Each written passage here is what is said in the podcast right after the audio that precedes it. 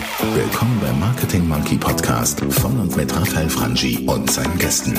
Dein Podcast für Marketing und Business Development im Digitaldschungel. Wir sprengen Grenzen und brechen Konventionen. Komm mit auf eine wundervolle Reise.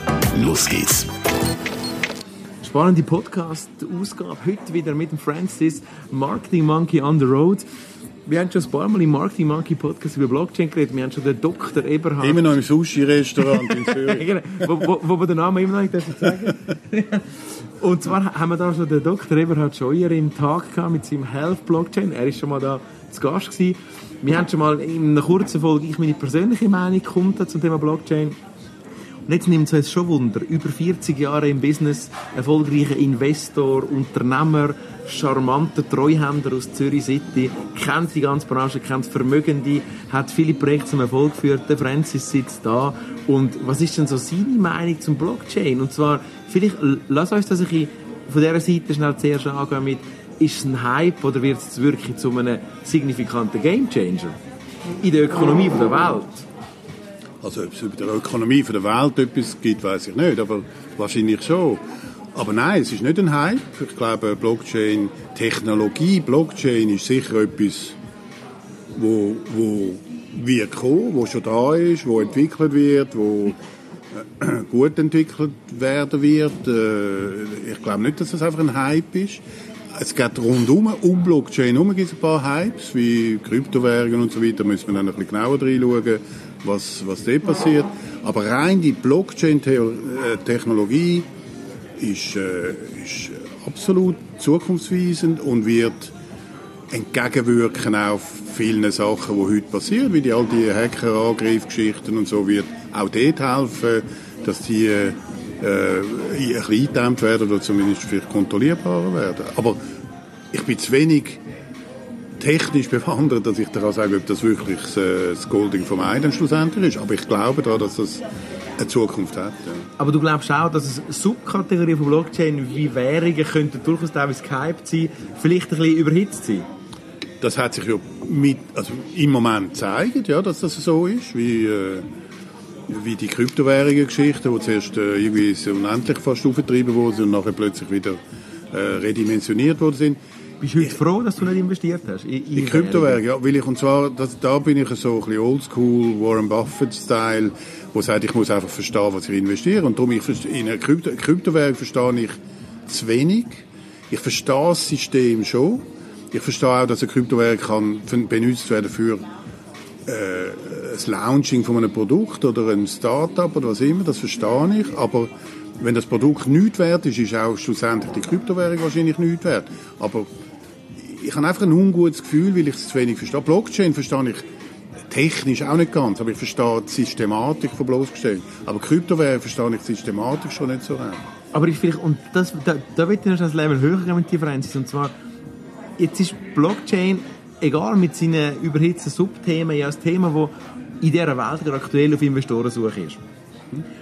Und vielleicht von dieser Optik kommen, ist es nicht so, dass es einfach immer wieder Menschen müssen Geld investieren in Sachen, die sie nicht verstehen, um neue Erfolg zu kreieren. Ja, absolut. Also ist, also ist das jetzt so provokativ gesagt, ja, ja fast ein bisschen feig, wenn du sagst, ich verstehe es nicht, darum investiere ich nicht. Ja, ja dann, dann entsteht keine Innovation, dann entstehen keine Zukunftsthemen, ja, wenn gut. Menschen wie du sagen, ich investiere nicht in Themen, die ich nicht verstehe. Das ist ja schade. Nein, gut, feig würde ich das nicht unbedingt nennen, aber es kommt natürlich auf die Dimension darauf an, dass in Blockchain wirklich etwas bewegen oder investieren kannst, was dann zu etwas führt, dann musst du massiv hin. Und dann musst du einfach realistisch bleiben. Bist du das? Oder brauchst du andere Kaliber, die das machen? Klar, ich bin nicht Blockchain, aber andere Sachen ich, bin ich Risiken eingegangen, die ich auch nicht ganz genau gewusst aber es waren andere Dimensionen. Gewesen. Du glaubst und, einfach, zum, in dem Thema, zu, zum in dem Thema erfolgreich sein, müsstest du mit noch größeren Dimensionen als dein klassisches Investment ja, Stake rein, damit ja. das für dich spannend ist. Da musst du einen Pool von Investoren haben, wo, wo ein paar Millionen auf den Tisch können legen um das irgendwie voranzutreiben. Sonst bist du mit 100'000 Franken, was willst du denn im Blockchain-Business machen mit 100, das ist weg am ersten Tag wegblasen, ohne dass du, da hast du es gesehen, da kannst du ganz gut in Lotto, in Lotto-Topf rühren. Also hast du das Gefühl, es wird, wenn wir das, das Blockchain-Thema anschauen, da wird es ja definitiv Sieger geben. Oder gibt es heute schon Sieger, wie, wie bei allen Risikoinvestments? Also ich glaube, es wird Sieger geben, glaube ich. Es wird sich auch wie dazu mal, sagen wir Microsoft, äh, Apple, äh, Nokia da noch früher oder was immer. Solche Sieger wird es geben. Da wird es Sieger geben. Es wird sich herauskristallisieren, gewisse sehr viel von dem verstehen und sehr viel können vorantreiben und, und Investoren gefunden haben, die das vorantreiben. Aber äh, haben wir vielleicht wie, wie, wie einmal mehr in der Schweiz einfach zu wenig Mut, damit wir auch genug Gewinner in der Schweiz haben? das glaube ich nicht. Das glaube ich nicht. Aktuell in der Das hat, das hat in vielen vorherigen solchen Themen ist schon immer das Gleiche. Ein Investor, ein Investor zu finden für irgendeine Idee ist nicht so einfach. Im Moment findet gerade zu dem Zeitpunkt von der, also gerade Aber in- nicht nur in- Blockchain, also In, in dieser Woche findet ein, ein Summit statt im schönen Engadin zu dem Thema Krypto. Und, und, und da, da frage ich mich schon immer, wenn ich die Leute dort anschaue, bin ich schon immer wieder sehr verwundert und du bestätigst das ein bisschen. Es ist irgendwie ein Hype, wo alle wollen mitshooten aber der, der wirklich reingeht, signifikant und investiert und daran glaubt, der findet die Schweiz doch dann selten am Schluss vom Tag. Und ich glaube auch nicht, dass der an, der, an dem Summit dann ist, ausser, ich weiß nicht, vielleicht äh, aus anderen Gründen. Ja. Aber die, die dort gehen, das sind eben die, die äh, den- den Hype an machen. Sie wollen den, den, schnell, das, äh, den schnell Gewinn machen. Sie haben das Gefühl, da kannst du viel Geld verdienen. Wie die, die in Bitcoin sind mit, ich weiß nicht, 3000 Dollar und nachher ist es auf 20.000 rauf. Und jetzt ist es wieder irgendwo bei 3000. Irgendwo zwischendrin muss ja jemand massiv verloren haben in dem ganzen Ding. Von denen redet, man, redet kein Mensch.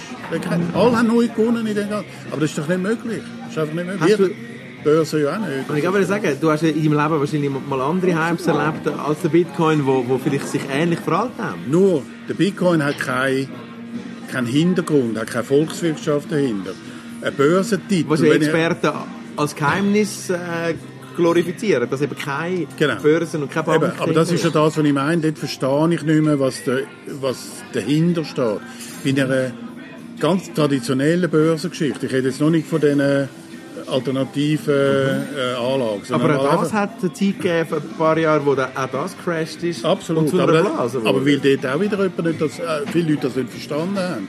Aber wenn du ganz klassisch gehst, du kaufst Titel an der Börse, Nestle, Roche, äh, Novartis, was immer, dann weißt du, was dahinter steht. Es ist eine Firma dahinter. Sie hat Zahlen dahinter. Natürlich kannst du nicht, siehst du nicht alles, aber du hast einen Hintergrund und du hast eine Substanz dahinter, die da ist. Jetzt kann das sein, dass die auf und runter geht aus etwelchen anderen Gründen, die, nicht, die auch nicht erklärbar sind, die nicht, nicht ganz direkt mit den offiziellen Zahlen zu haben, aber es ist etwas dahinter. Aber Bitcoin ist gar nichts dahinter. Also, Es also hat- das finde ich spannend. Also hat, könnte man aber auch sagen, dass der Bitcoin-Crash, vom heute kann sagen, aktueller Kurs jetzt im eine Spekulation. Reinspekt, also Ja. hat durchaus Analogien mit Börsencrash aus der Vergangenheit. Nicht, nicht einmal ganz. Eben, ein Börsencrash hat, hat schon noch Gründe gehabt. Dort hat, ist irgendein weltwirtschaftlicher Zusammenbruch gewesen, eine Finanzkrise, hat Überschuldungen vom Staaten gehabt, was immer. Es hat Gründe gehabt. Bei Bitcoin hast du das nicht können feststellen. Bei Bitcoin ist plötzlich aus unerklärlichsten Gründen ist der auf 20.000. Und das kann ja nur damit zu tun haben, dass einfach das so gehypt ist, dass alle gekauft haben. Weil Wenn du nur Käufer hast und, und praktisch keine Verkäufe mehr, dann geht der Preis ins Du, Unendliche. du, du hast vorher aber etwas stark Philosophisches gesagt. Du hast gesagt, der Börsencrash ist mitunter verursacht worden, weil ein Haufen Leute mitgemacht haben, die keine Ahnung haben. Also richtig so. Heisst, aber auch das könnte durchaus wieder eine Analogie zum Bitcoin sein. Weil es hat der sich mal erinnern, vor zwei Jahren, da haben plötzlich alle wieder Bitcoin gekauft. Nein, gut, also, nein, ich habe gesagt, äh, nein, nicht bei den, bei den normalen Börsen. Beim Börsencrash 87 ist ja nicht, dort ist ja noch nicht so die alternative strukturierte Produkte, hat es gar noch nicht gegeben. Dort hast du normale Titel gehabt, hast gehabt, hast höchstens noch äh, Futures und, oder so, also so ein bisschen Forwardies oder was immer gemacht, aber du hast nicht äh, die strukturierten Produkte. Die, die Leute haben schon verstanden, was sie machen, aber was sie nicht verstanden haben, aber das ist natürlich, sonst wären ja alle total reich, dass halt auch mal eine Weltkrise kann kommen, kann ein Zusammenbruch kommen, es kann eine Finanzkrise, es kann eine, massive Überschuldung geben. Die es kann den Bitcoin betreffen. Theoretisch. auch, aber, aber der Bitcoin ist nicht wegen dem auf und ab. Hat In dieser Phase, wo der Bitcoin die Volatilität hat, hat nichts stattgefunden, wo weltbewegend geschuld war, dass der Bitcoin auf und runter geht. Das war eine reine Spekulationsblase. gewesen. Zu dem Zeitpunkt. Also, Aber nochmal, ich, wollt- ich, ich stelle mich nicht per se gegen Kryptowährungen, überhaupt nicht. Ich verstehe es einfach nicht. Und, und du Ich glaube auch nicht, ich habe noch niemanden gefunden, der es versteht. und du haltest dich dort an die klassische Regel, dass ich investiere nicht in Sachen, die ich nicht verstehe. Ja, das ist so der typische Warren Buffett-Ausspruch. Also den, den nehme ich nicht eins zu eins, aber so im Hintergrund schon. Ich möchte schon verstehen, was ich mache. Aber ich, ich gehe auch Risiken ein. Ich, wenn ich es verstanden habe, dass da Risiken hat, dann gehe ich die Risiken allenfalls ein. und es ist Aber- vielleicht auch eine Frage von der Flughöhe. Ich meine, wenn jetzt irgendwelche junge Menschen mit 2'000, 3'000 Franken versuchen, einen Anteil an Bitcoin zu kaufen, mit dem Glauben, dass der sich irgendwann wieder verzehnfacht, Status Genau. heute, dann ist es Casino. Nichts anderes wie Casino. Das ist das Casino, total.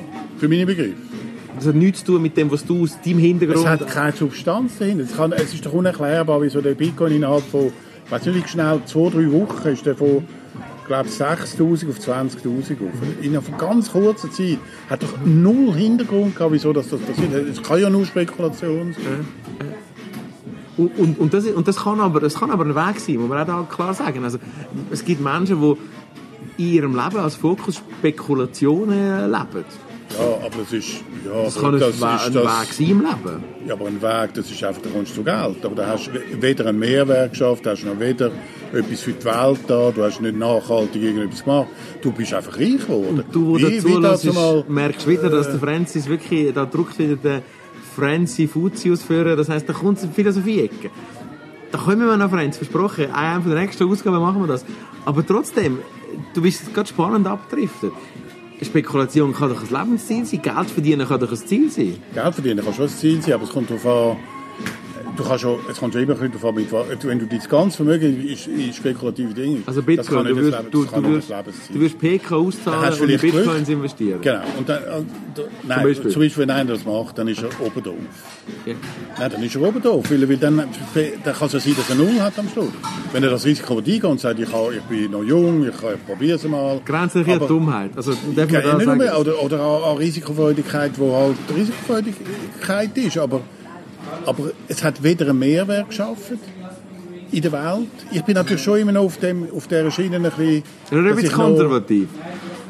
Das hat einen konservativen Aspekt. Mit einer, ich, ich bin sehr viele Risiken eingegangen in meinem, in meinem Leben, aber ich habe auch immer ein bisschen konservativ Teil gelebt, wo ich auch, ich sage jetzt, eine Familie hatte, die ich auch betreuen musste. Ich habe ein, Geschäft, wo ich Mitarbeiterverantwortung hatte. Das habe ich schon wahrgenommen. Wird Aber man ich mit dem Alter wird man konservativer, Francis? Nein, ich glaube nicht. Nein, also, In Risikofreudiger?